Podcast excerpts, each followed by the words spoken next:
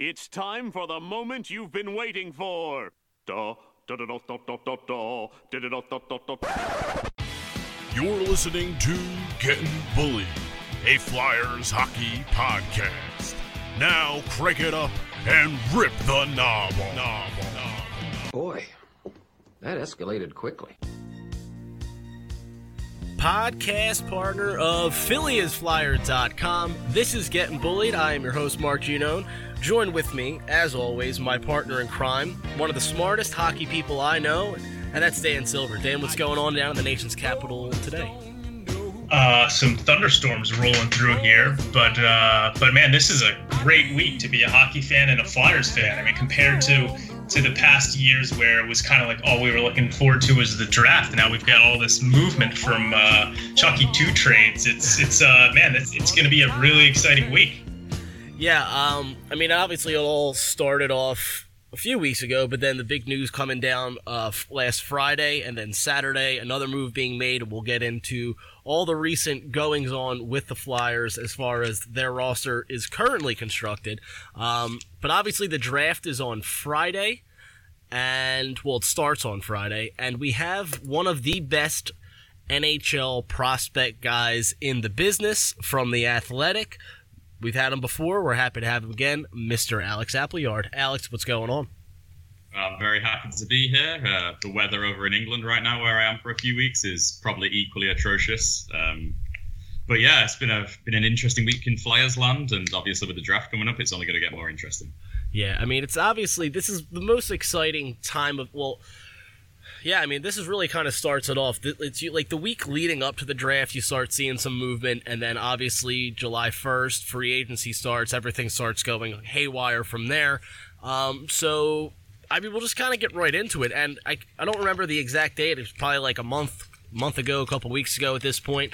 Um, the big move, and what was great about the first move the Flyers made this offseason was we kept saying how it needed to be an aggressive offseason, and Chuck Fletcher went and got aggressive, traded a fifth round pick to Winnipeg for Kevin Hayes, who is one of the top 10 free agents that's going to be on the market.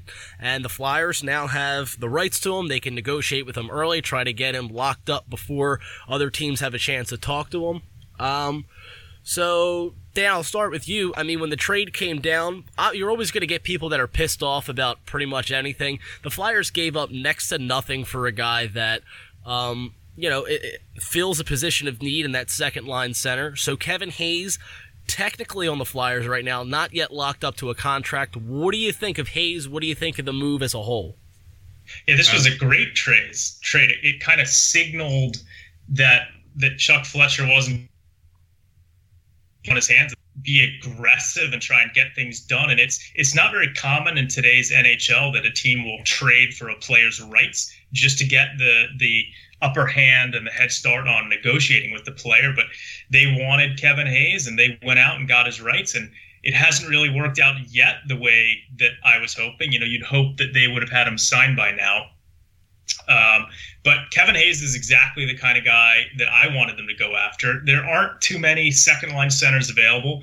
Uh, you're talking about maybe him and Duchene are really the only two guys in the unrestricted free agent market that are available. If you want to look at restricted free agents, there's a couple guys and maybe some trade targets and and Joe Pavelski now may be available with the Erik Karlsson signing in, in San Jose.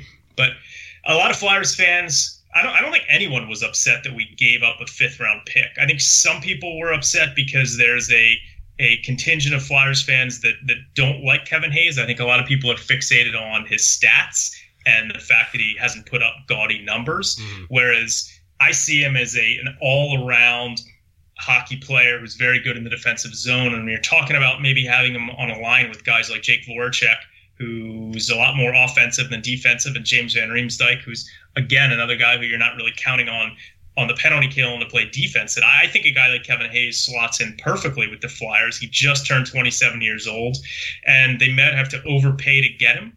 You know, last week there was some talk about how the Flyers weren't his first choice. That was maybe some posturing on the part of his agent. Today, Frank Seravalli uh, from the uh, the Sporting News came out and said that it sounds like they may be getting close to getting a deal done. So that was exciting. But I'm uh, I, I'm very bullish on the Kevin Hayes trade for his rights, and I'm hoping they can sign him.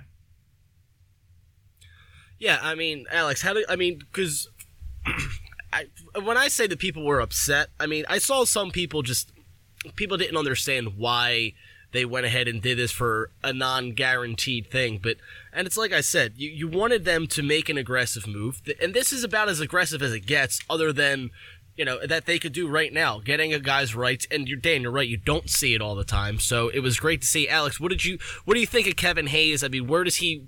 Obviously, you know where he would slot into the lineup, but what does he bring to this lineup that the Flyers previously didn't have skill wise? Well, I think really the Flyers have been arguably looking for a legitimate second line centre since probably 2011 12. They tried filling in with Schenn there, and obviously he's now had success with St. Louis, but he never really had success at centre. Uh, for a for a long term uh, with the Flyers, they tried Vinny Lecavalier, and obviously he had his back injury, declined enormously. Um, they tried Valtteri Filppula, and that was kind of he was good initially, and then kind of fell off a cliff. Um, so I, I, think he was like Dan said, he was the second best real um, free agent on the market at the centre position after Matt Duchene. And I think he really does fit a lot of the holes that the Flyers need in that position. You know, he's a really good two way player. He's big, he's good on the boards, and he's a pretty decent skater as well. He's not a real stick in the mud. He, he can skate. Um, and he's a very good penalty killer. I mean, a few years ago, he put up, I think, eight uh, eight points shorthanded um, for the Rangers. And people were looking at his stats and going, oh, you know, he's not a world beater. But quite frankly, in the modern NHL, unless you're on a first line, uh, a first unit of a power play, you're not going to put up 70 points as a second line center. And what Kevin Hayes has done over the last couple of years on two different teams is, is impressive from a 5v5 perspective. You know, he's a guy who's pretty much scored at 40 point pace 5v5 without any um, penalty, I mean, uh, without any power play. Uh, he's put up uh, per 60, 2.08 points per 60. You know, that's almost identical at 5v5 to Sean Couturier over the last two years. Now, he's not the same player as Sean Couturier. He's nowhere near as good defensively. He's not got as good a vision. He's not as good around the net as Sean Couturier. But still, um, if he plays a whole season, 82 games, he's going to get 40 or so points. Um, just even strength, and then probably pick up 10 on a second power play unit as well. And that's really what the Flyers have been looking for. So, what do you think a a move like, or what do you think a contract would look like um, for for this Hayes deal to get done? What AAV years, everything like that? What can the fans expect to see this contract to look like? I mean, from a market perspective, it should be 5.8 to 6 when you're looking at other contracts around the league. However, I cannot imagine it coming in that low. I mean, there's been lots of media speculation and lots of kind of little snippets released about how Hayes didn't want to go to Philly. He wanted to go to Columbus and Arizona, and then Boston came into the mix. And it seems quite frankly that his agent has spoken to some people in the media and been putting these things out there to kind of potentially drive up the price, I guess. And overpaying by half a million or so for some I don't think is a big issue. I think that you know we've you've seen that with say the James Van contract. It's better to go out and get a player like that who can score in Van Riemsdyk case 60 points to be a good second line winger, and in Hayes' place 50 points. Uh, for me, I think the contract will probably come in at about six and a half million. I mean, Paul Stastny is on six and a half million, and Paul Stastny is a better player than Kevin Hayes. But he signed a year ago, and the deal was only three years.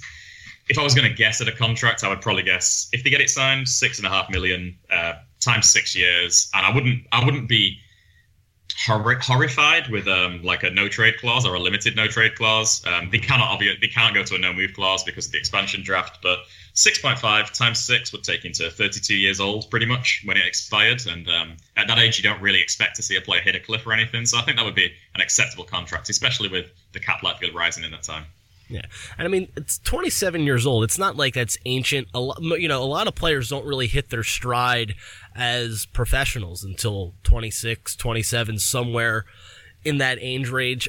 And what what I like about Hayes that he brings to the, to the table, and this has obviously been a huge hole for the Flyers as a whole in the last couple of years is the penalty kill. He's very good on the penalty kill. The Flyers have been god awful at killing penalties the last two years. Now, I don't know how much of that was scheme. Obviously, the new coaching staff is in here, so we'll see, you know, what what the new scheme does and how the Flyers react to that. But I mean, getting as many guys in here because you, know Sean Couturier can only do so much, Claude Giroux can only do so much on the PK. You need more guys in there, and bringing in a guy like Hayes, if he chooses to sign, if, if it could boost the special teams, then you know that's an even more added bonus, and I expect his numbers to go up even more than they were. I mean, the best. Um, the most goals he ever put up was 25 when he was with the Rangers lo and behold, that was under Alain Vigneault as the head coach, who is here obviously now with the Flyers. The Flyers are going to lean on him more offensively. They're going to ask him to do more offensively because they need him to. So I expect, I don't see any reason why we don't see an uptick, maybe that 25 hovering around 30 goal mark for this season. And, you know, if they could get it done, and I kind of just think I, I, think that right now where the Flyers are at, their that you know they have their foot in the door. They're obviously you know, the urgency is on them to get the deal done before free agency starts. I I kind of expect that if they don't blow him away with with a number, if they don't just kind of you know overpay for what they think the market value is for him, he may just go to free agency just to see what else is out there and use it as you know use it as a, a bargaining chip. Like, look, you know the Flyers if they're offering six a year and he gets six and a half from somewhere else,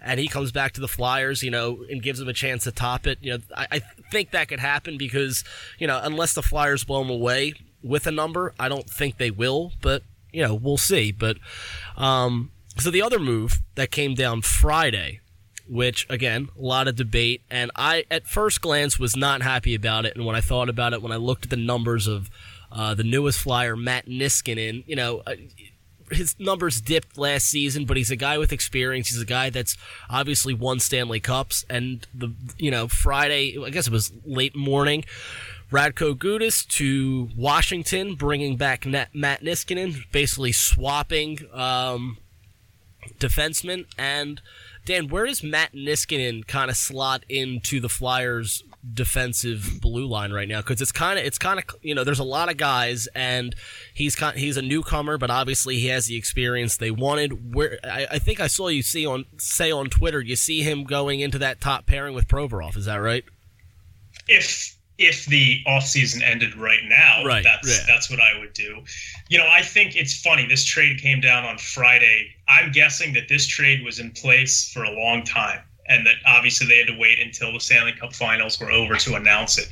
But look, the Flyers had three main holes they wanted to fill in the offseason: a second line center, middle six winger, and a, a top four defenseman. And a lot of people were kind of looking at guys like Erik Karlsson and Jared Spurgeon and Jacob Trouba. And the reality is, is that Erik Karlsson, San Jose. Rumors are that Jared Spurgeon wants to re-sign in Minnesota, or at least they're going to try and re-sign him. Jacob Trouba, someone's going to pay a king's ransom for that guy, and he might only sign a one-year deal so that he can become an unrestricted free agent next offseason. So I saw a lot of Flyers fans upset at the Gudas Niskanen trade, but the reality is is that Niskanen was probably one of the better right-handed defensemen out there who could slot into your top four. So who is Matt Niskanen? Well, he's you know he's he's older than Gudas. He's a couple years older than Gudas. He the thing that stands out to me is that this guy has been playing top two minutes for the Washington Capitals, who have won the last four division titles and they won a Stanley Cup. Each of the last four years, Niskanen's been in their top two in terms of even strength minutes played. And so you're telling me that he couldn't slot in and play top two even strength minutes for the Flyers. If it's good enough for a team like the Capitals who have won multiple division titles in a row, then you know I see it as is a fine fit for the Flyers. What Radko Gudas doesn't really fit into Alain Vigneault's system. The style of play that that Vigneault's teams play is he wants defensemen who can move the puck quickly and who can skate the puck up the ice. And that's not Radko Gudas. Radko Gudas is probably one of the most underrated players in the league. Uh, he's got a bad reputation because of the suspensions, but the reality is is that Gudas has been a very effective defenseman at uh, keeping pucks out of the net when he's on the ice. He's very good in his own zone. He's like one of the few defensive defensemen that grades out well via uh, advanced stats and Corsi and Fenwick. And so he's a very good defenseman. But Matt Niskanen fits in much better to the style of play that Vigneault is going to want to play. And they also wanted to bring in somebody who could be a veteran presence who has won a cup like a Matt Niskanen you know, Gudas and MacDonald were kind of veteran presences, but now you've got a guy like Matt Niskanen who Ivan Provorov, Travis Sanheim, Phil Myers, hopefully Shane Gostisbehere, Sam Morin can look up to as someone who can kind of who's been around and who's played for the Penguins and the and the Capitals and has all this playoff experience. And look, maybe the Flyers will go out and add a Jacob Trouba or a Jared Spurgeon, who's someone who could slot in on the right with Ivan Provorov on that top pairing. But but right now, I would be perfectly happy with Provorov and Niskanen as the first pairing, Shane Gostisbehere and Travis Sanheim as the second pairing, and Sam Morin and Phil Myers as the third pairing, with Hägg as the seventh defenseman. I would be perfectly happy with that right now.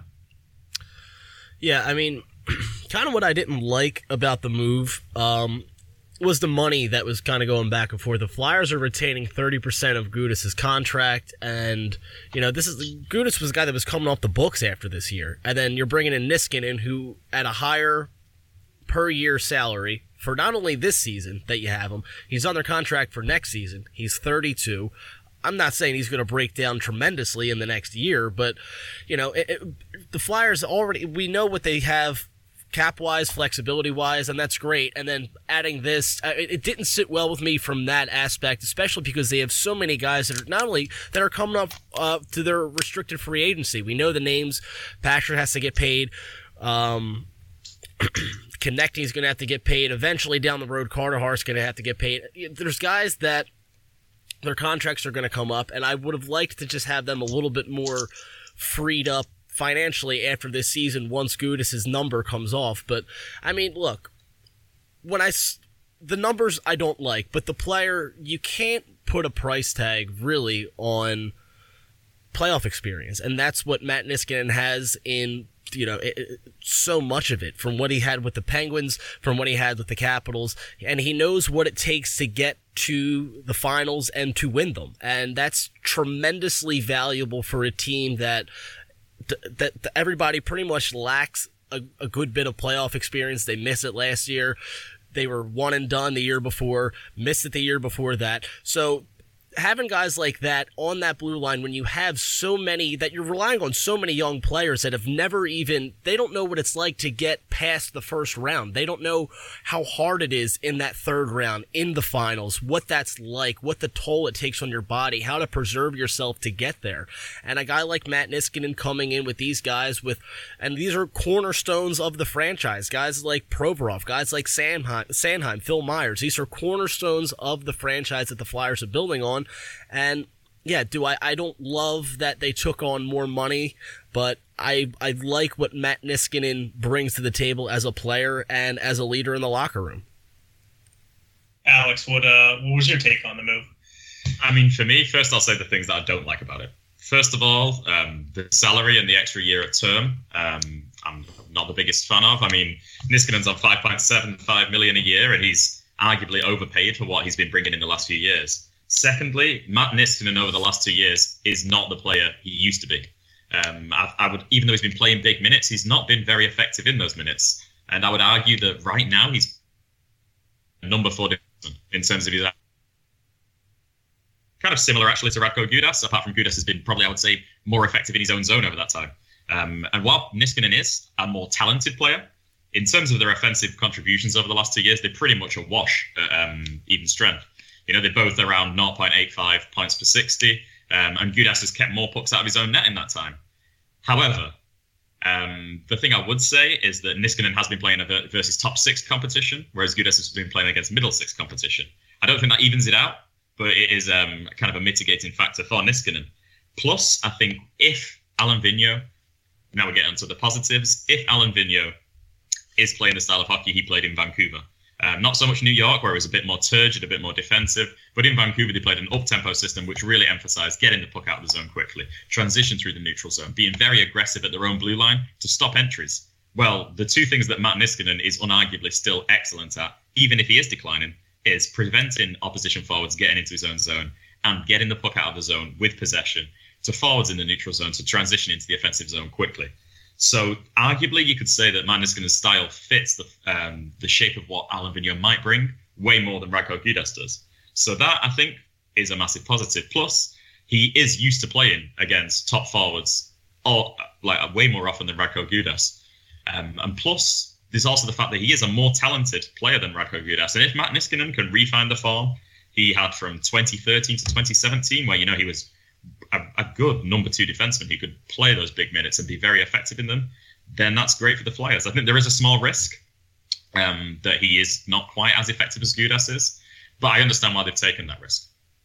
And that's not only the big positive. The biggest positive, really, is the news that came down Saturday, and you have to believe that the trade, the acquiring of Matt Niskanen meant that there was only one guy. There was the odd man out that we kind of knew was on his way out anyway. And then Saturday, the you know the on the chopping block, the the, the knife kind of comes down.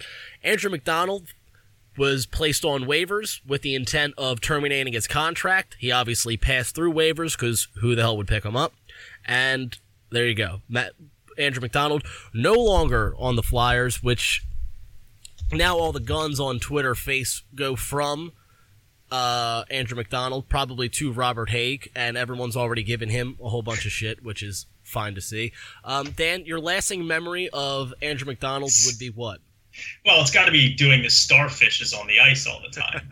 you know, I mean, that was, I've never seen anyone who spent as much time on the ice doing kind of like starfish formations while the puck is is being shot on our own net than than Amac. You know, he I never had a single doubt that they were going to buy him out, which I've said multiple times in the last month. So here's real quickly, this is what this means, right? He was scheduled to make five million dollars this upcoming season, and instead of that, uh, he's going to make from the Flyers' perspective for the salary cap, it's going to be 1.16 million. So the Flyers are basically going to save 3.8 million on the cap this season. However, uh, for the 2020-2021 season, whereas they normally would have had no money committed to Andrew MacDonald, they're now going to have 1.9 million. So if you think about it, what this means is that it would suggest that Chuck Fletcher is going to spend close to the cap this off season. Because if he wasn't going to spend close to the cap this off season, then it probably wouldn't have made as much sense to buy out Andrew MacDonald. So, just from a strategic standpoint, I think that's kind of what that means. I mean, it could also mean that he just didn't want MacDonald to be an option for Alain Vigneault, but I don't I don't think that Vigneault was going to rely too heavily on MacDonald. So you know what this means, aside from the fact that uh, Flyers fans don't have to watch MacDonald out there on the ice, is is it means it's much more likely that the Flyers are going to spend close to the cap ceiling this offseason. That's exciting. That's that's very positive. It makes me feel good. Um, so you guys want to you guys want to do this because this is where you guys shine, really. I mean, you're obviously both very smart hockey men, but when we're talking about drafts and prospects, I think that you are two of the best. Um, Dan, and I know why you didn't do it. Usually you put out your, you know, your top um, your list of players that the Flyers could be looking at in the draft, but I know why you didn't this year, and we'll get into that in a little bit. But Alex, I'll start with you because me and Dan, the last time that we spoke, and pretty much every time we've talked about the draft since we found out what pick the Flyers were going to have, we kind of both said that it makes most sense to us to trade the 11th pick. So kind of like where is where is your mindset at as someone that analyzes the Flyers and sees what they need and what they have what is your ultimate plan for the Flyers, not only in the first round of the draft, but there after that? I mean, with this draft, I think it's it's made a bit more difficult simply by the kind of tiers of the draft. I think first and foremost, I would say there are these kind of I wouldn't say it's a clear top seven in terms of talent, or in my opinion, but there are seven players: Jack Hughes, Kaapo Kakko, Alex Turcotte, um, Kirby Dach, um, uh, Trevor Zegras, uh, Dylan Cozens, and then Bowen Byram. And I think those seven guys are going to be gone before the number 11 pick, no matter what, pretty much, mm-hmm. barring something miraculous. But then you have kind of a second tier of really talented forwards. And from my perspective, there are probably going to be at least one or two of them available, which does, I think, complicate things slightly because it's not a draft, say, where there's a you know a top eight and then there's a big fall off. There's there's a there's a group of players who I think could be and have the realistic potential to be legitimate first line 70 point players, and the Flyers will have one or two of them available. That being said, um, you know, they've gone hard to get Kevin Hayes, they've gone and got Matt Niskanen them. It does seem like, as well from Chuck Fletcher's comments, that if the right deal comes along, um, they would be willing to move that number 11 pick, and I do understand that. but it really just does depend on what's coming back and what they're going to have to give up for it. Because from my perspective, there's a few guys who could be there at that number 11 pick who, in one, two years' time, could be seriously contributing on the Flyers. Dave, where you? Yeah. Yeah, go ahead. Yeah, I mean, you know, I, I know Mark. We talked about this before, and and um, my thoughts maybe a month ago might be different than they are now. I mean, I I was thinking that they would almost assuredly trade this pick, but you know, a lot of things have happened. They've added Matt Niskanen, who could be their only defense addition this offseason.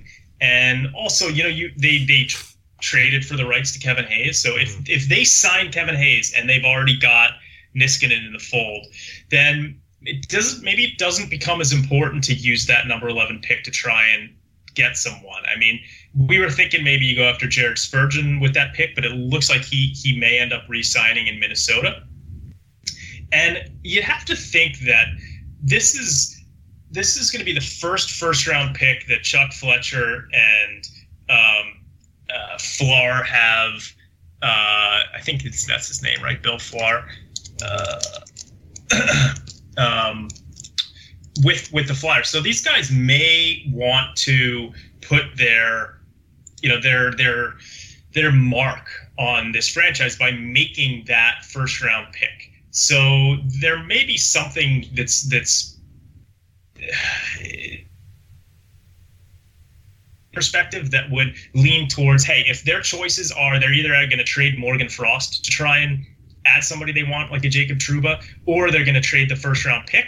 They may actually lean towards making that pick just because they didn't pick Morgan Frost. Like mm-hmm. they didn't pick Isaac Ratcliffe, but this is their chance to get a really good player.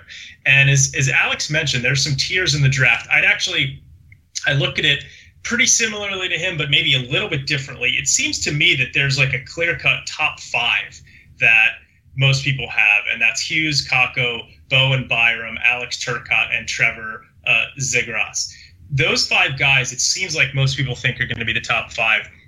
After that, from like six to 15, you could look at 10 different ratings and all 10 of them would have different guys going in all those spots. And so there are, you know, three, there are three players that I would really like to see the Flyers end up with who might be available. And, you know, guys like Cole Caufield, who's an absolute sniper. He scored 72 goals this season for the U.S. development program.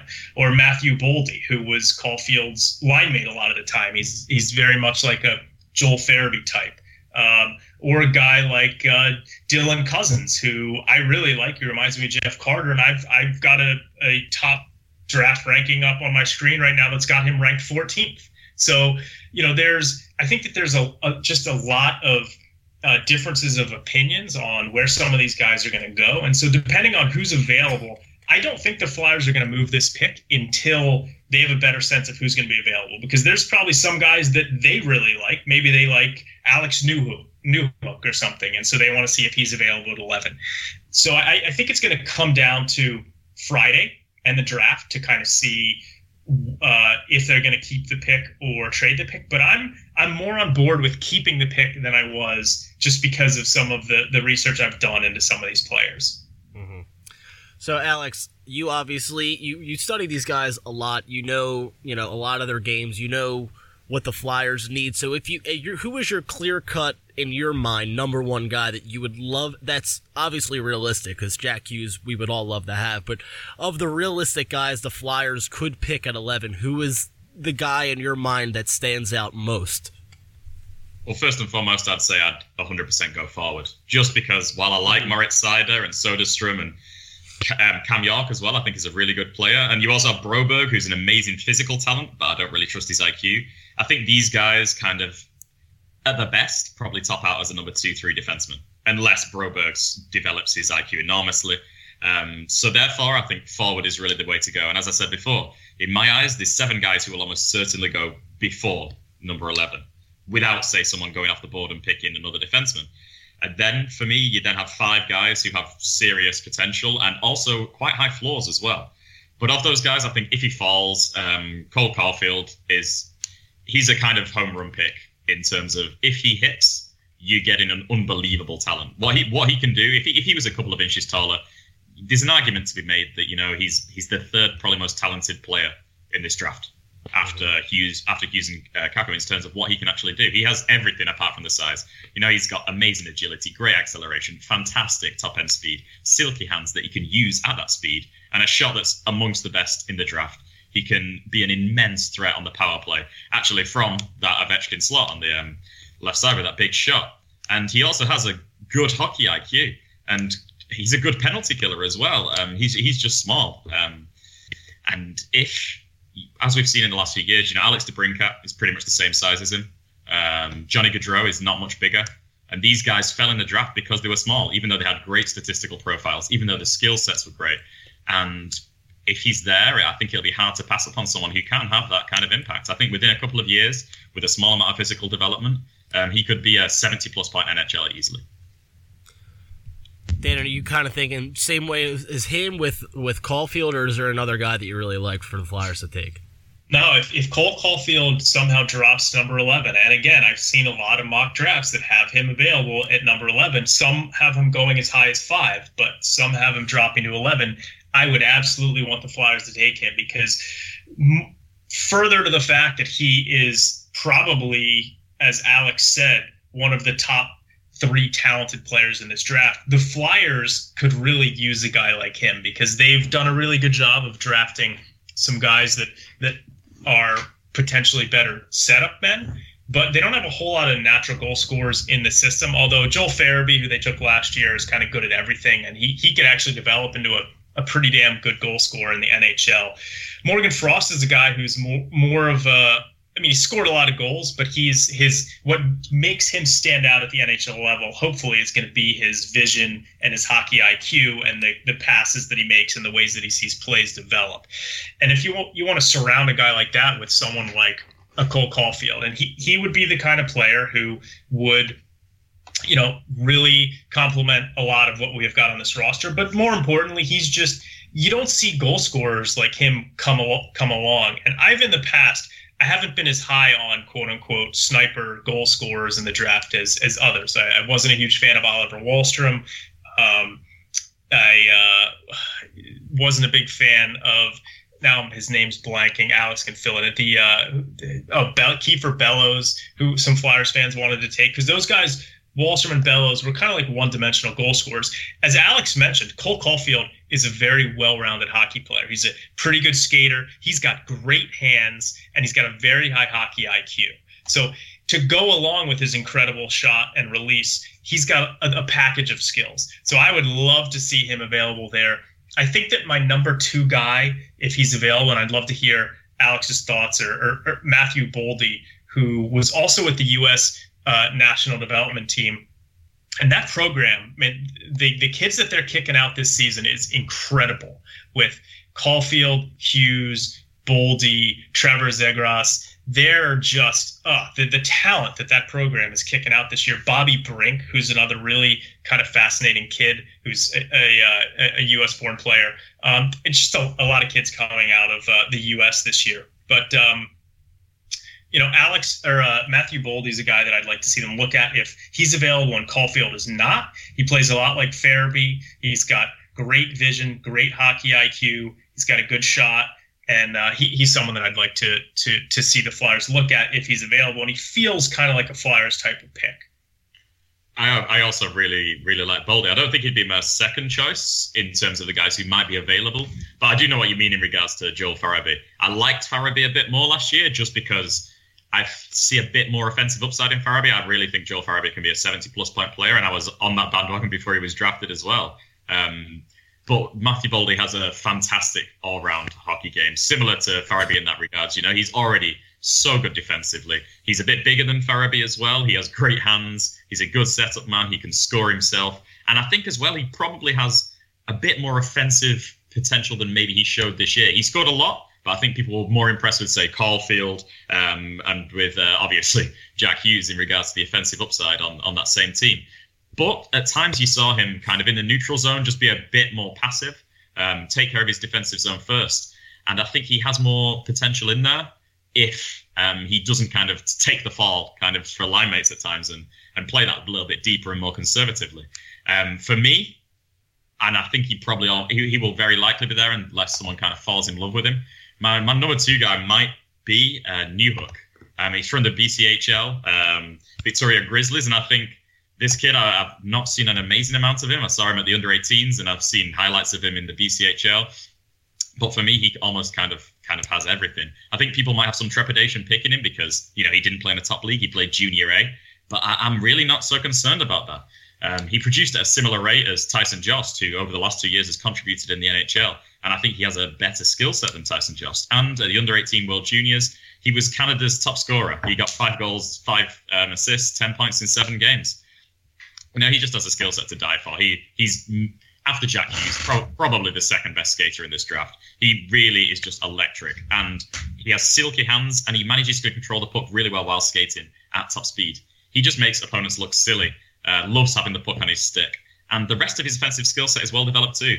He's not an amazing shooter in the way that Caufield is, but he has a quick release that's accurate and really gets goalies in trouble and he has really good vision. And despite having a real penchant for wanting the puck on his stick and carrying it through the neutral zone, I would not refer to him as a puck hog at all because he makes some sublime passes and utilizes his teammates well. And this is a guy who I think will likely be available at 11. I think his probable range is somewhere kind of the 10 to 15 mark. He's going to Boston College next year, and he's already pretty phys- physically mature. He's around 5'11, but he's over 190 pounds. And it wouldn't shock me if he goes to Boston College and he's one and done in the NCAA and potentially could be in the NHL um, the year after. So, Alex, because. Um, because I think, as you mentioned, Alex Newhook is probably the, the the first guy we've talked about that almost assuredly will be there at number eleven, unless somebody falls in love with him in the picks range eight through ten. You know, after what happened with Jay O'Brien and the Flyers picking him, and by the way, I, I'm not giving up on Jay O'Brien at all. He had he had a, a struggle with injuries this season, uh, but I, I would have.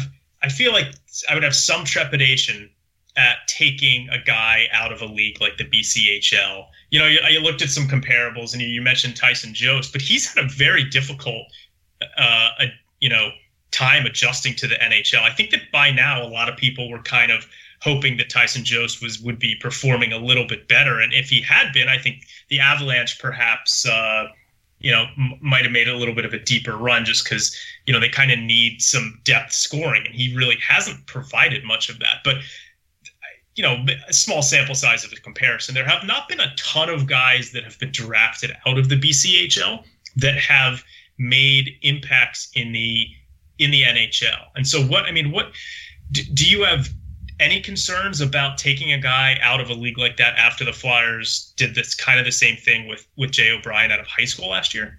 I think there's a difference simply because you know high school and the BCHL are just completely different levels. In the high school, you know, you're playing against guys who might not be playing hockey next year. In the BCHL, even the third and fourth liners are generally going to maybe go on to play like U Sports, Canadian university level, and quite a lot of them go to say AHL and ECHL down the line. It's the best junior A league in North America and had, they have had, had successful players out there in the past, people who can play. I mean, you know, Jamie Benn was drafted out of the BCHL. It's easy to forget. Um, and as well as that, Jay O'Brien, he went to the US development program in the USHL in that year, played with those guys, and while he looked good, the statistics were never really there. You know, in his US uh, development program, he played on a lower line, but he only got two points in seven games, and he wasn't selected um, to play for the to the US at any point before the World Juniors last year. He was never on the on the full US team. Whereas um, Newhook this year, he went to the under 18 World Juniors and was one of Canada's best players. You know, he was he was playing alongside um, a lot of the guys who are going to go very early in this draft, and he looked as good or, or, or, better than them. And before that, you know, he played for Canada in the um, in the World uh, the World Junior Challenge uh, under 19s and looked good. Uh, he played in the under 17s at the World Hockey Challenge for Canada Black um, where they split the teams into into different uh, groups. And, and, each time he, he's looked good playing against some of the best players in in his age group. And with a skill set like his, I just can't really see him falling flat on his face uh, like uh, O'Brien. I mean, O'Brien also has a good skill set, but he he never showed up at such a high level. I mean, you know, he doesn't have the stick handling skills that not Alex Newhook does, and he's not as good a skater. And I don't think his IQ is as high either. Um, and I mean, the under 18s, you know, Newhook outscored Dylan Cozens. He outscored Philip Tomasino. He scored the same amount of points as Peyton Krebs, outscored Ryan Suzuki, outscored Jakob Pelletier. All these guys are going to go first round. and Newhook played with them, was put on merit higher in the lineup than them, and played very well while doing so. Alex, I'm looking here at your um, actually like minutes before we started recording this. You put out on the Athletic. Um, the headline is from studs to sleepers: eight names the Flyers should watch in the NHL draft. We talked about two of the guys in the first round that you uh, have mentioned here. Obviously, Cole Caufield, Alex Newhook. The other guy in the first round that you just briefly touched on there was uh, Peyton Krebs. What do you like about Krebs? What do you think he could bring? What does he bring to the table as a player? Well, I can't give everything away simply because everyone should click on the Athletic article and read it, obviously. But um, um, Krebs, uh, what I like about Peyton Krebs is he's just he's the kind of he's very stereotypical, and you know I'm, I'm usually a guy who goes full on with the analytics and talent evaluation and all this kind of thing, and Peyton Krebs has those things, but he's the kind of guy who, when you watch it, him, you want him on your team. He has a lot of grit, he has a lot of aggression. He he shows up every single game and leads it all on the ice, and he leads by example he's the kind of guy who will go out there and you can see his teammates just want to play for him and behind him.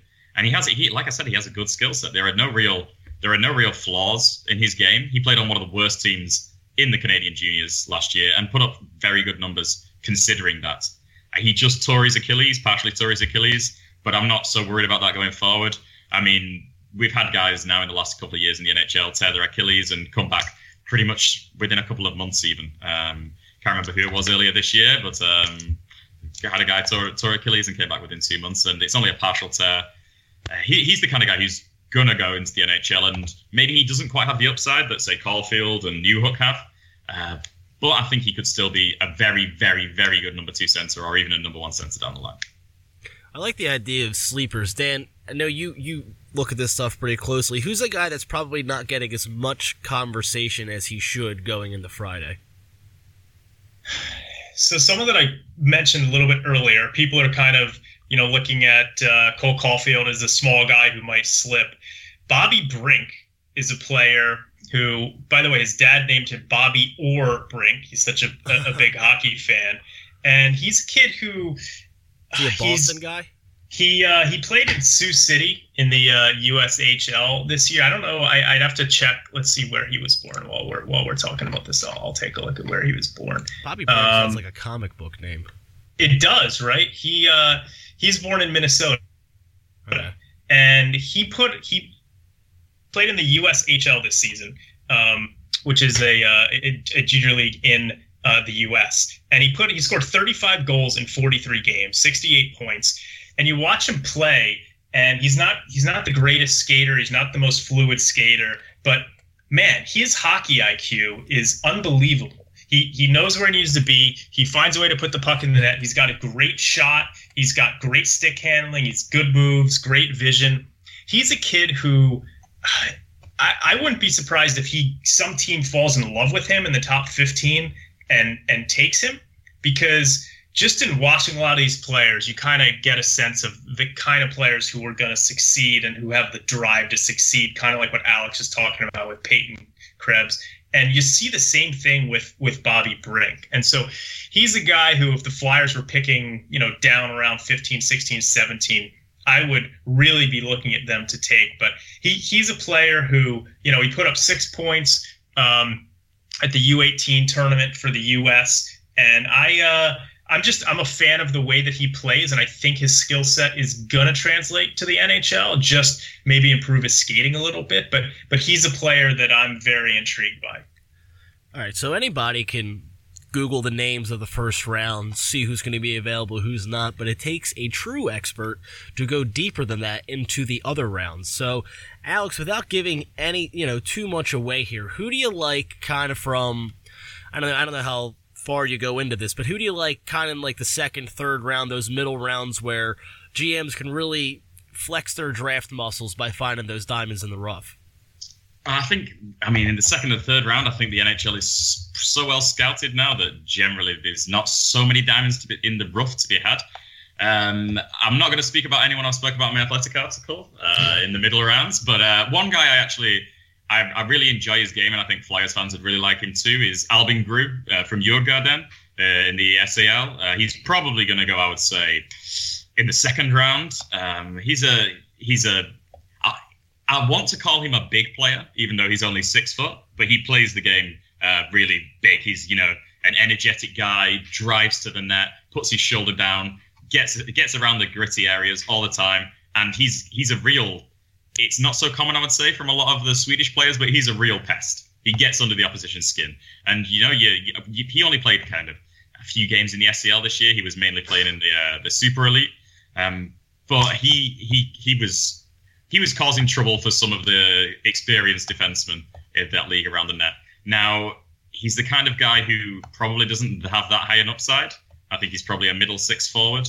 Um, but he's a guy who I think could say if he if he fell to the second pick in the second round, the Flyers have, or in the third round, I'd I'd be happy to see him drafted. Um, and I think he probably has more talent and skill than his uh, points would suggest. And then I'm going to speak about one player actually I did speak about in um, my athletic uh, sleepers. And this is a guy who just got picked the other day to come to North America out of Sweden again. Um, he got picked for the team to go to Plymouth, and it's a good pick probably to go for the World Juniors. It's Philip Cederqvist. Uh, he plays for Växjö Lakers, the same team who um, Linus Högberg and David Bernhardt play for. He's a he's a, a an overager technically. He's a few months older than um, the cutoff for the draft, born in August 2000. And he should have been drafted last year, quite frankly. He should have been drafted in the fifth, sixth, or seventh last year, where you see his skill set. And this year he's really broke out, played in the SHL, um, played really well. Um, and he's the kind of guy who he's already contributed in, in a men's league. And if he's there in the fifth round onwards, he's a guy who I would seriously, seriously consider taking, maybe even earlier. All right. Um, Dan, do you have any knowledge of these guys in the middle rounds that you like? I do not. I have admittedly not done enough research to try and figure out middle round guys. Um, you know, I would say that folks should definitely go take a look at Alex's article for some great names there. I think another guy who uh, we've had on the show a few times who's been really good at kind of like scouting out people for the middle rounds is uh, our buddy Ted, mm-hmm. whose Twitter is at that guy eleven nine twenty. So I think folks should go, you know, check out Alex's article and and and uh, his account, and also Ted if they want to see some guys that might be more of uh, middle round types. Ted well, put out his mock draft today too. Yeah.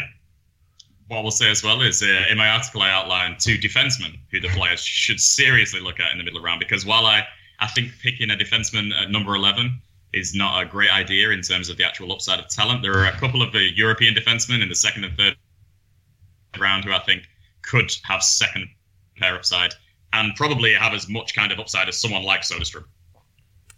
Yeah, I mean, if I, the one defenseman I'm kind of intrigued at at number 11, although I just I think that the forwards are a more talented group of what's going to be available at number 11. But the, the one guy that kind of intrigues me is Moritz Seider, who's the big defenseman.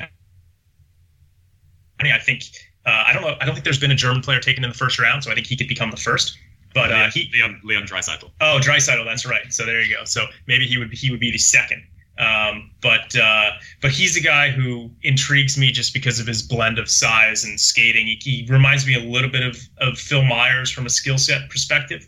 But uh, but I do I do agree with Alex that I think that I'd rather the Flyers take a forward in that spot if they do keep the pick. Mm-hmm.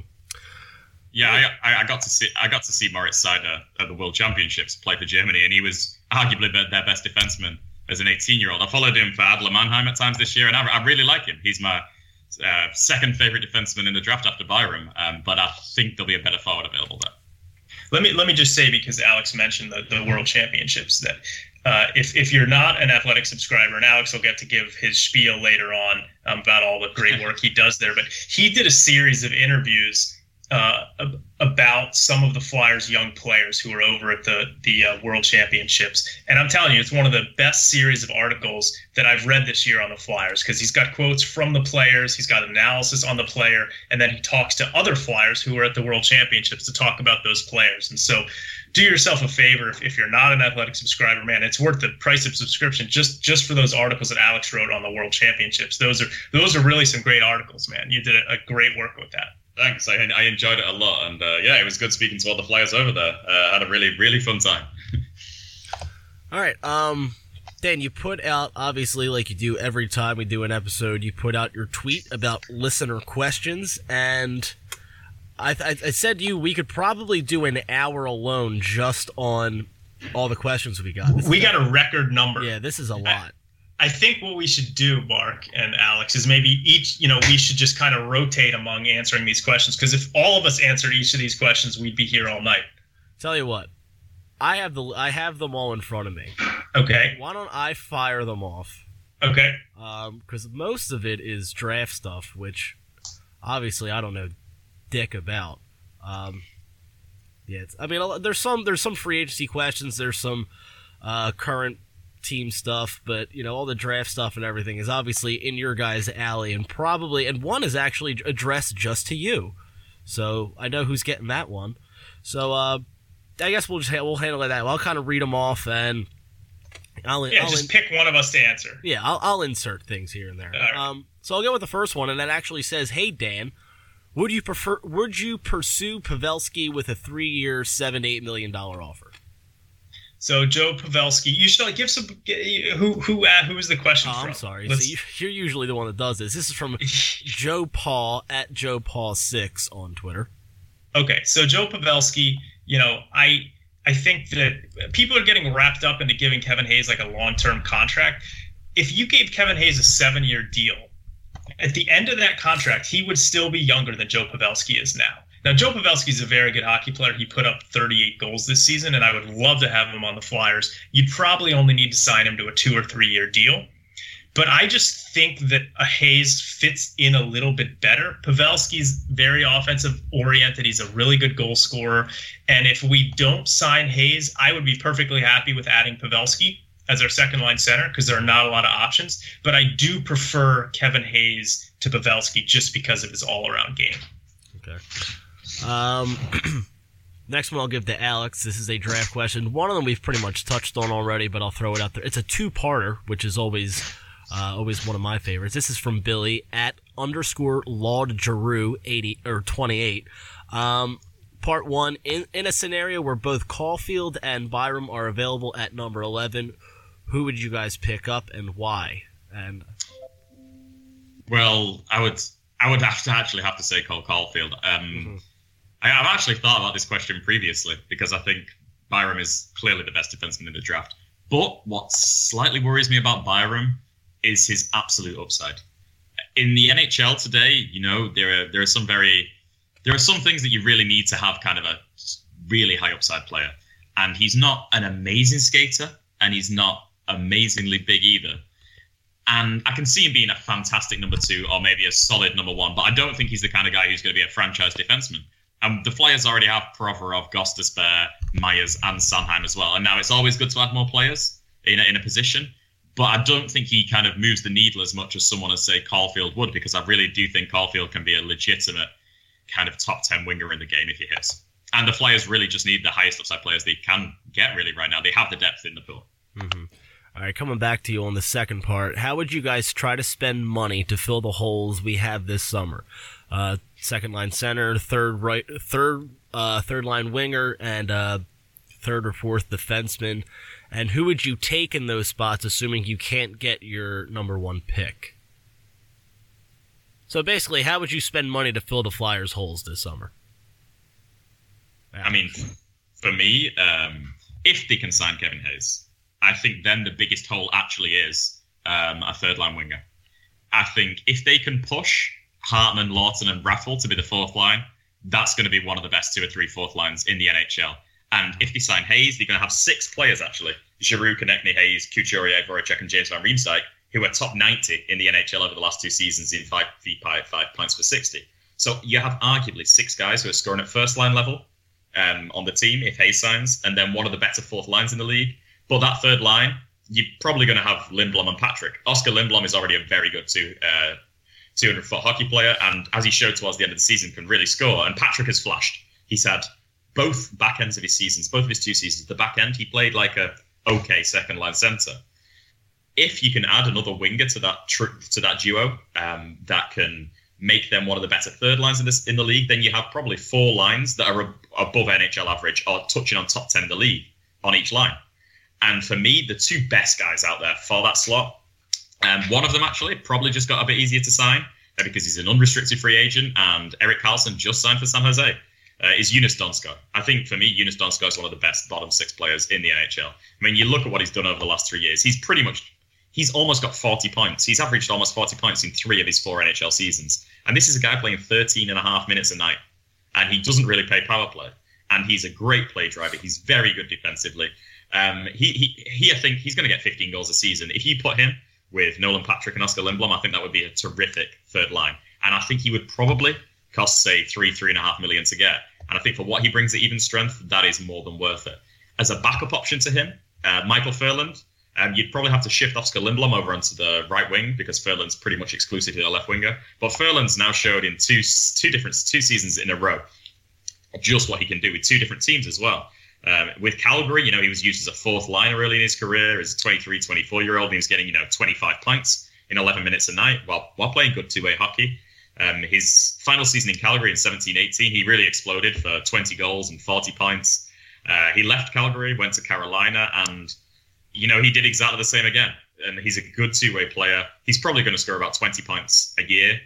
I mean, 20 goals a year and 40 points a year without that much power play time. You know, if he has no power play time whatsoever or a power play two role, he's still going to get 35 points and make that third line exceptional. I think really, if they don't, you know, unless they do something crazy and manage to sign Matt Duchene or trade for a top defenseman, I really think that making that top 12 forwards one of the best in the NHL and having four lines will uh, push the needle forward most. And I think Ferland and Donskoi are the two guys who would get that done.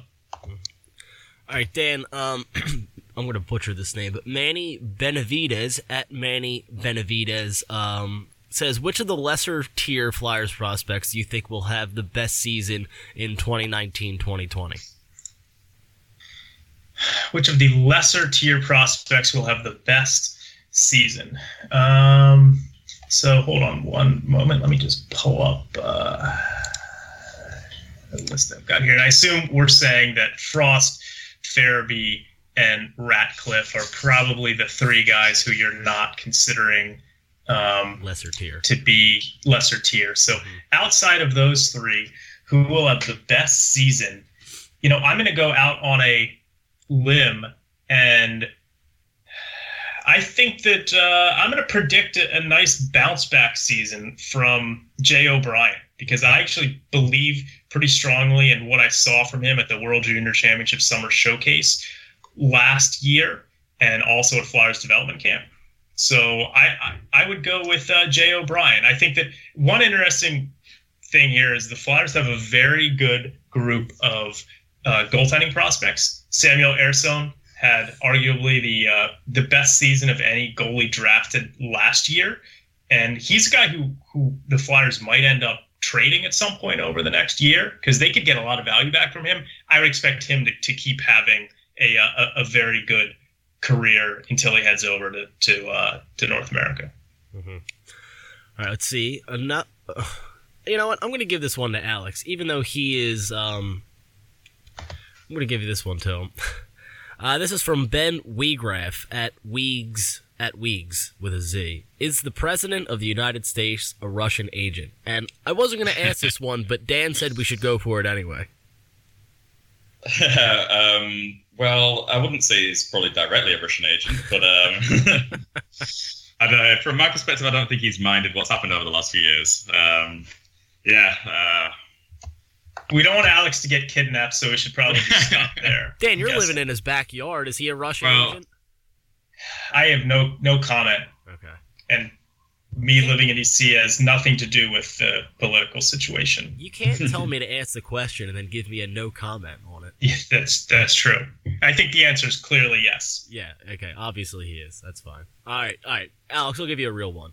Um, this is from Mike, our friend Mike Aceto at M Death and Taxes on Twitter, and it says, "Will Pod Podkolzin be available when the Flyers pick at 11? And if so, what are the pros and cons of picking him, particularly given his apparent commitment to playing in Russia?" Uh, Podkolzin, he's an interesting player. I mean, I don't dislike him actually, and I think he could be available in at 11. And I wouldn't, I wouldn't hate the pick. Um, I think he's a pretty safe player in terms of he plays a fantastic 200 foot game already. He's committed to his defense. He has a complete offensive skill set as well. Some people are kind of worried about the numbers he put up in the MHL this year, but he played well in the VHL and contributed in the KHL. And he's looked good in international competitions. Maybe not as good as some of the other guys, but he's looked good. The the the downside for me is his upside kind of worries me. Um, I think he's going to be able to play in the NHL, but he might re- he seriously might top out as a kind of 50 point second line forward, and that might be his upside. And I think with the players potentially available there, there are going to be guys with more upside. All right, uh, Dan, loyal listener Luke Ricetto asks, and that's at Luke Ricetto sixty seven. Who are you more excited to see develop, Sanheim or Myers?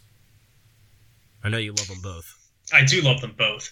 I will uh, just because I had controversially had Myers rated ahead of Sanheim a couple years ago on my uh, list of top prospects. I'll go with Phil Myers, but you're obviously just you know very making uh, very razor thin distinctions when you talk about those two guys. Right. I, uh, I I just think that Myers has a slightly better raw tools skill set than Sanheim. I think Sanheim's the best skater on the entire Flyers roster, and he's a phenomenal passer. I just think from a uh, explosiveness standpoint and physicality and all around game that Myers could potentially develop into the better player. But I think you're talking about two guys that could both become top pairing NHL defensemen. Okay. Um. So going away from the draft a little bit and more to free agency, Phil Davies at Phil S Phil SD eighty four. Uh, and this I'll give to Alex. He says regarding Hayes and discussions carrying on after the draft, he then decides he's going to free agency. What does Chuck do to then? what does Chuck do then for his second line center? Go all out after sh- on uh, offer sheets on Point and Marner, or trade for someone else in free agency, Well, we already touched on I or think one of the trade options. or someone else in free agency. Sorry. I mean, uh, for me, there's only really a couple more options in free agency. Joe Pavelski is an option for a couple of years and seven plus million. You'd be quite happy. I think he's. I don't think he's going to decline that much over that time. He's, you know, he's still getting 30 plus points and 60. I mean, 30 plus goals, 60 plus points a season. What you really need from a second line center is around 50 points with solid two way play. He is good defensively. The only issue I really have with Pavelski is he hasn't played center in five years. Really, hmm. he takes a lot of face-offs, but he lines up on right wing most of the time. So that would be my concern. You also have his center, Joe Thornton. I mean, I imagine he's probably going back to San Jose or potentially even retiring. But if he would be okay with coming over to the East Coast and Philly, he'd be a guy you'd take a look at. He can still, he's almost 40 years old, but on a one year, two year deal, he's still a very good hockey player. And then you start to get into really the land of no options, really. I mean, you have like Derek Brassard, who used to be a 2C, but he's had not a great year, and I'm not sure if he can play to that level again. You have Marcus Johansson, who's a very good player who I trust to score 50 points in the right role, but he's also not really a center. He plays left wing. So then you start to look into trade options. And I think one that could make some sense is Nazem Kadri. It's been put out there um, that he's potentially available. You know, Toronto have a lot of young forwards, um, a lot of good players, good players at the center spot. And, you know, Kadri's only 28 years old. He's on a fantastic contract, 4.5 million with three years left. And, you know, he's he's going to pretty much get 50 points a year. Um, and I think the Flyer, Flyers fans as well would really love his style of play. Then you're starting to get though into what it had actually cost to get Nazem Kadri. And logically, you know, he's he's worth a first round pick plus when you consider what he can do. Are they willing to pay that price for him for uh, three years or so? I'm, I'm not not so sure, especially since I think Kevin Hayes kind of brings a similar similar range of um, things as Nazem Kadri.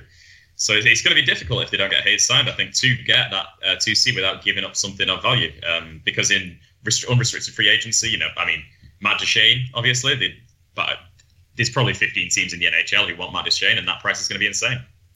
I mean, let me ask you this: if if let's say that conversations go into free agency with Hayes, do you see them sticking hard after him when like just waiting to see what he does, or just kind of explore their other options and and just kind of put that on the back burner and see what else is out there?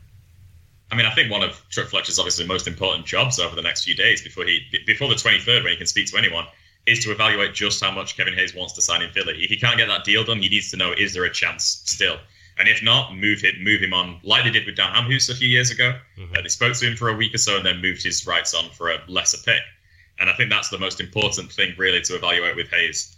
Um, I guess if you can't get him signed by the 23rd or so, there's there's, a, there's not as great a chance of him getting signed full stop. Right. Uh, Yeah.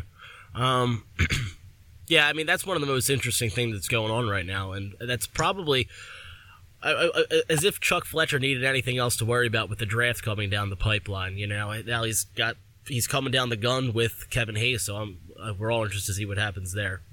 All right, Dan, you've been quiet for a while. Bennett C Bennett underscore CK, and that's at Bennett underscore CK. Can the Flyers afford to quote gamble with the number eleven and go for a more one dimensional player, or is the draft too deep in that early mid range to go uh, to not go BPA uh, best player available no matter what? And he, he, he mentions he asked specifically about Right. Arthur Arthur Kaliev, Yeah. uh, who's scored a uh, insane amount of goals this season in the Canadian juniors. So I, I think you're going to go best player available no matter what in this range. And I, Kaliev is is pretty much one of the only, in my mind, one dimensional forwards that you'd even be thinking about taking in that spot because. Uh, Cole Caufield is not a one-dimensional forward. I don't know if he was kind of insinuating that he would be a guy in that spot, but Caufield, as we talked about, is a very good skater. He's got great hockey IQ, and he's he's a tremendous stick handler. So he's not a one-dimensional guy. I would not take a player like Kaliev. Yeah, he scored bunches of goals this season, but he's not a great skater. Uh, he's got a little bit of Pavel Brendl in him. I mean, he's Wow. he's just a slow-moving guy who uh, who who's you watch games this season and you know he ends up with two goals and he, he doesn't stand out in the game at all. And maybe in the NHL, that's that's something that you don't mind, but in in Canadian junior leagues with guys you're looking to take in the first round, you want someone that's going to leave a mark on a game, not just by scoring goals by you know being in the right spot. So I um you know, I would not take a guy like Kaliev. I am interested in Alex's thoughts on on Kaliev. In terms of Kaliev, if they if they had the 15th pick, I, I wouldn't mind them taking him there. But I think uh, I think at 11th overall, there are just going to be two or three better forwards with similar or better upside and a way way higher seed. I, I mean, a higher floor. Okay. Um, Alex Chip the Dipper at Chippy Yip 12 asks, um, given how deep this draft appears to be, why do you think Fletcher is having trouble dealing the pick? Last week he mentioned that they haven't gotten a very good offer for the pick. Potential draft day deal? Question mark. I would guess it's simply a matter of kind of what they want from that pick and what other teams are willing to give up. I mean, I would guess that what they're asking for, really, to give that pick away is a legitimate, youngish, top four defenseman who's already established who can play 20 plus minutes a night, or kind of a Kevin Hayes mold second liner. And I just, I think the other teams are probably not going to go. I think it's also like in terms of fit.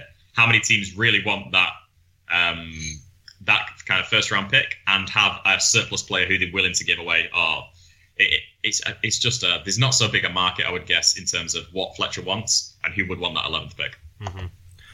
Uh, Dan, this one's another one going right directly at you, and it's from Bill Leonard at Major78.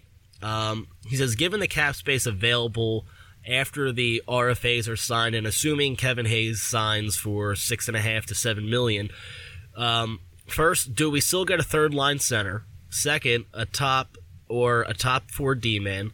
Um, then he asks about the draft. Do you do they go for the best available or trade the pick? And if they trade the pick, trade it for what?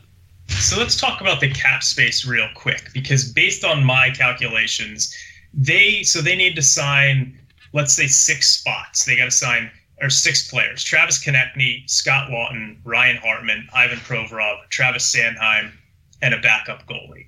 And I'm allotting, you know, roughly 18 to 20 million to to to to sign those six players. And if if you do that, if you assume that right now you're looking at the Flyers having about 16 million in cap space.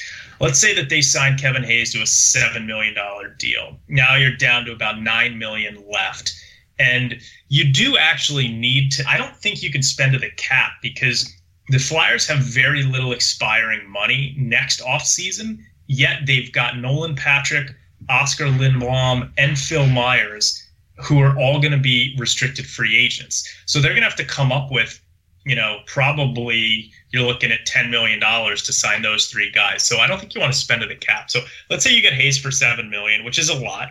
That takes you down to 9 million. And now you're, you're looking at a middle six uh, forward and a, and I don't think a, a top, if you trade for Jacob Trouba and you sign him to an extension, that's going to be between seven and eight million. So at that point, you're just you're not going to have the money unless you've moved a guy like Shane Gostisbehere in that trade. You're not going to have the money to sign a middle six forward. So if if you get Hayes and you add a top top pairing defenseman, then I think you're going to have to settle for one of the lesser middle six options, bottom six options, and maybe say, hey, maybe Morgan Frost or Joel Farabee or Ratcliffe makes the team. So it's all going to depend on you know what happens with Hayes, who they end up signing. But uh, but I would probably want to leave at least two to three million under the cap going into the season just because you also might want to make moves during the season. So I think I, I don't think they're going to be able to add a a uh, after the Niskanen move. I don't think you can add a second line center, a top pairing defenseman, and a and a and a middle six forward. I think that uh, you're going to have to maybe go two second line center and then add a middle six forward and go in with what you've got on D, or try and make some other trades. But but that's how I'd be looking at it. Mm-hmm.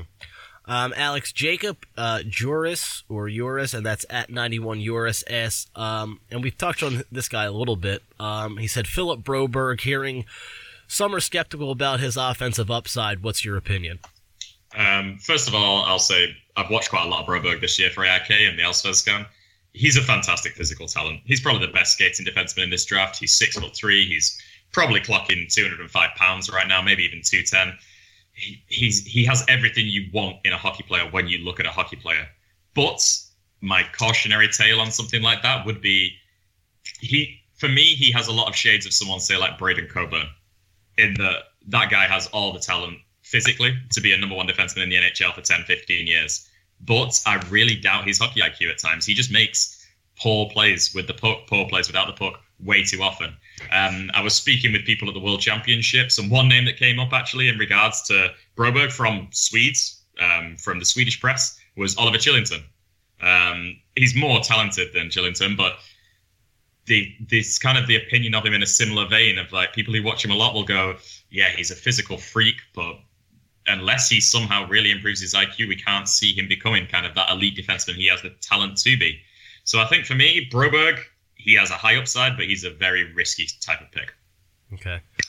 Um, Dan, another Dan asks a question. It's Dan Knightley at Dan Knightley. Um, I don't know if there's a, really a one answer for this, but uh, he says I've seen so many different mocks. Who is the one player expected around the 11th spot that they cannot pass on?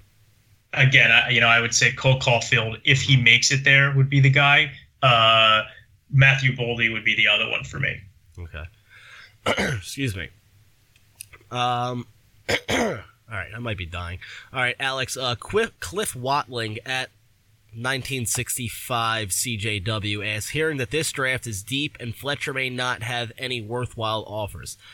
If it is also possible that that is it also possible that he trades up five or six spots to, to get someone they really want, or does he just wait out the 11th pick and take best player available?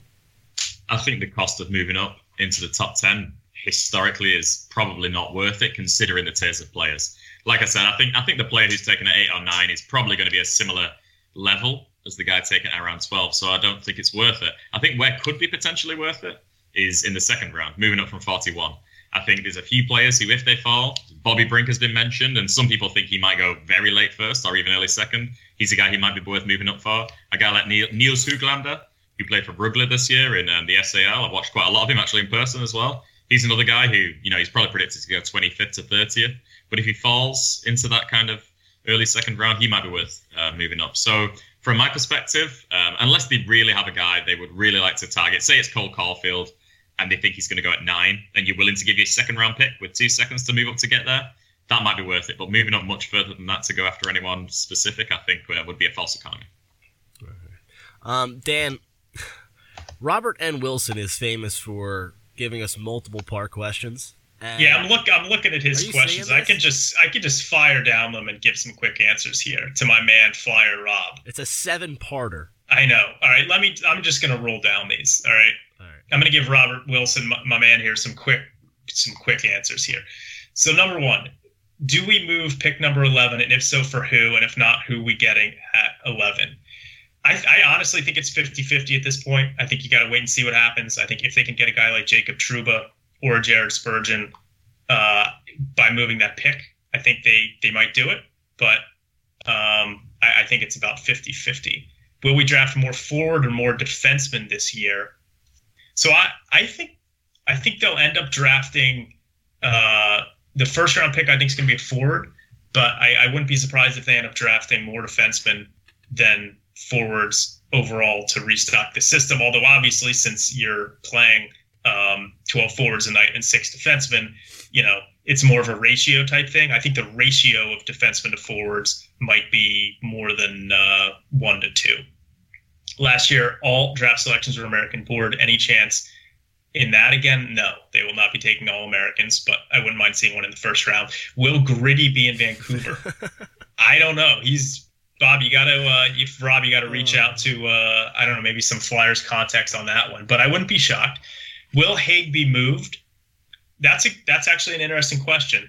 I do think that Robert Hägg is going to get traded. Tony Androckitis, the uh, the Phantoms correspondent who broke the Niskanen trade, he's he recently came out and said he was hearing rumors that Hägg was going to be moved at the draft. So I think they are going to move Robert Hägg. He's just not an Alain Vigneault type of player. Which of the three has a legit chance of making NHL opening day? Frost, Farabee, or Ratcliffe? I actually think that Farabee has the best chance of those three, uh, which is not the most people would say Frost. But I, I, Farabee for me right now is the number one prospect in the Flyers system, and I, I think he's got a slightly better chance of, of making it. Who will back up Carter Hart? I don't. I have, I have no idea. I, I would like to hear Alex's thoughts on Hägg being moved and which of those three has the best chance of making the Flyers roster.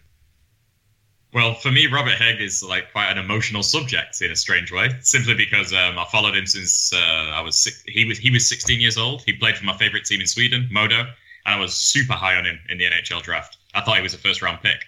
Um, but yeah, he's just not developed the way that I thought he would.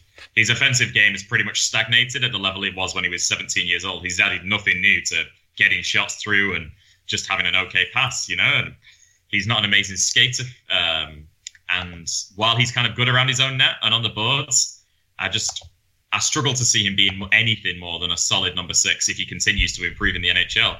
And with if Vigneault chooses to play the kind of system he did in Vancouver, up tempo and emphasis on getting the puck out of the zone, um, defenseman skating up ice and making crisp passes to forwards with speed in the neutral zone, he really is the odd man out. And I think actually um, Sam Morin would arguably be a better fit for that kind of system. Sam Morin is no world beater, but he was better than Robert Hägg in the AHL when they played together. He's a much better skater than Robert Hägg, and I also think he has a better outlet pass. Um, so yeah, I would say that um, I'd I'd be happy to see Robert Hägg moved in terms of I think it'll make the Flyers uh, better going forward, um, especially if they're playing a Vigneault style um, of hockey from Vancouver. In terms of who's most likely to make the opening night roster, First of all, I'd like to. I don't think Isaac Ratcliffe should make the opening night roster. Uh, he's a very good player and he's very talented, but he's still very raw. I mean, usually when you're talking forwards of that kind of size, historically they just take a bit longer to mature because they take a bit longer to grow into the frame, to put the weight on, um, to kind of get accustomed to have it to to, to skating and being that size and using their physicality. Um, Frost and Farabee is a difficult one. Um, Joe um, Farabee is more physically developed than Frost, even though he's a year younger. Uh, in terms of game, they're both very good two-way players. At times, I see you know talk of like Morgan Frost and oh, he's an amazing offensive powerhouse, but defensive game. But he's a really good penalty killer and very diligent in his own zone. Um, what might tip it in Farabee's favor is that if they sign Hayes, it means that they have Couturier, Hayes, and Patrick down the middle, uh, which might lead me to think that Farabee has more chance simply because there'll be another winger slot open. Personally, I think Frost is slightly more NHL ready in terms of his all round game. Good stuff. Um, so yeah, is that all of them? Those are all the questions we've. Oh, we made it through. I know that was good. I like when they. I We've like, got some. We got some great listeners, man. That was a lot of questions that they sent in, and some really good ones. I'm going to bet that we had the record for most questions on this podcast because Alex was here with they, us. I was going to say they heard Alex was coming on. I'm telling you, Alex should be uh, like he's like the professor. We Yeah. should start calling him the professor. Could you just see him like standing up, you know, in front of a classroom preaching about about this stuff? A lot of it is the accent. that has a lot to do with it, but yes, I could. He's like, I mean, because you know, because he's from Europe. I mean, we could call him that. He's like prospect NHL prospect royalty. We don't have. Mark, we're gonna one of these days, Mark, we're gonna be like doing our podcast like five years from now. Alex is gonna be on like TSN, and we're gonna be like, being like, "No, really, people, Alex actually was Yeah. on our podcast five years ago. Yeah, like he, like, we're not making he's this he's he's got a bright, bright future, man." He definitely does, Alex. Great stuff. Um, so you, it's, I mean, we've been doing this now for an hour and twenty minutes, and I think we've bored the people enough. And at this point, we usually go into our closing remarks. And Alex, since you're a guest, guests go first, and you have a lot more to pitch than me and Dan do. So to kind of close everything out, you know, where people can find you, where they can follow you, and you know, just give everybody your rundown. Uh, well, uh, first and foremost, I'm pretty active on Twitter uh, at AV Appleyard. Uh, pretty much mostly Flyers related stuff. I do some kind of European League uh, stuff, especially SHL, which is my second favorite league after the NHL, and try and catch quite a lot of those games in person. Um, I can also I also contribute um, to the Athletic. Um, so at the Athletic uh, FHI.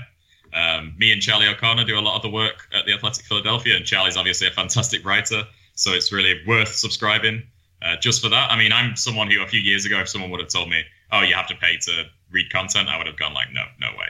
But um, I really like writing kind of in-depth content that I would be happy to read. And um, Charlie was one of my favorite writers before I joined the Athletic as well, so I feel like you really get some value for money.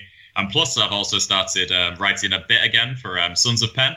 Um, Ryan does an excellent job over there, so you should also also follow Sons of Penn and read their articles as well. And yeah, I think that's me done for shoutouts. All right, and I'll, I'll say this, and I know Dan's going to say the same thing, but um, the Athletic is well worth this. I, and I was where you know, I admittedly I got it. I guess a year ago, the first time we had Alex on, and I had to catch up on what he was writing about. And I read it every day, not just for hockey, but for you know baseball, football, basketball, everything. So it's really, really worth it. And it's not like you're not breaking the bank every month. I don't even know how much it is at this point. I think it's like five, ten dollars, something like that. But it's well, well worth it. And since I'm talking, I'll give my spiel. You could follow me on Twitter at Mark Flagman two ends. You could follow this show at underscore Getting Bullied. And uh, obviously, we're part of the Phileas Flyer Podcast Network. Listen to uh, the Mother Puckers podcast, which is our all female hockey podcast. Those girls are absolutely killing it. And now, um, Dan, I'll kick it over to you. you you're going to close this out for the first time ever. Oh, this is exciting. Yeah, Oh, no, I. Uh, you you you could find me or Brad Lidge, hopefully, like the uh, perfect season that he had. There you go. But uh, you can find me on Twitter at dsilver88, and uh, I'll be uh, tweeting all week about hopefully lots of exciting Flyers developments and signings. Hopefully, we get Kevin Hayes signed and and maybe some deals going down at the draft. And uh, you can take a look at the content we've got up at phillyisflyer.com. Um, I posted uh, some of my thoughts on the draft on Twitter with some videos. I'm not sure I'm going to have the time to put together a, uh, a draft article, but um, you can check out my uh, Twitter account to see kind of like who are some of the guys that I'm I'm looking at the Flyers taking for this, what should be a very exciting week. when is development camp? Development camp is in uh, a couple weeks. I think that the five on five tournament, I think, is the 29th potentially. Um, I'm not sure if I'm going to be able to make it this year, hopefully, but uh, I know, no, I know. We'll uh, we'll have to see, but uh, but that's always exciting. Yeah, I love the development camp. 29th is a Saturday. Also, you Yeah. can chronicle my trip to Canada later this week on Twitter. I'm going to get an interesting draft perspective up uh, north of the border and see how crazy they get about it while I'm drunk off Molson's in Toronto. So that'll be fun. Um, so Al- again, Alex, thank you for joining us. We love having you every time. Hopefully, somewhere down the road, we'll get you back on here. Dan, it's been a pleasure again. Uh, two, honest to God, two of the smartest people uh, that you would ever want to talk to about this stuff on prospects and the draft and everything like that. Follow them both, read them both. They're both great guys. Um, so exciting things ahead. Uh, really hoping Kevin Hayes gets signed before the draft, but we'll see. And what's going to happen on Friday? What are the Flyers going to do at 11? Are they going to keep it? Are they going to trade it? We will see. But, you know, all answers, all questions will be answered by the end of the weekend. And hopefully the Flyers are a better team for it. So until we talk to you next time, everybody enjoy your life and let's go Flyers.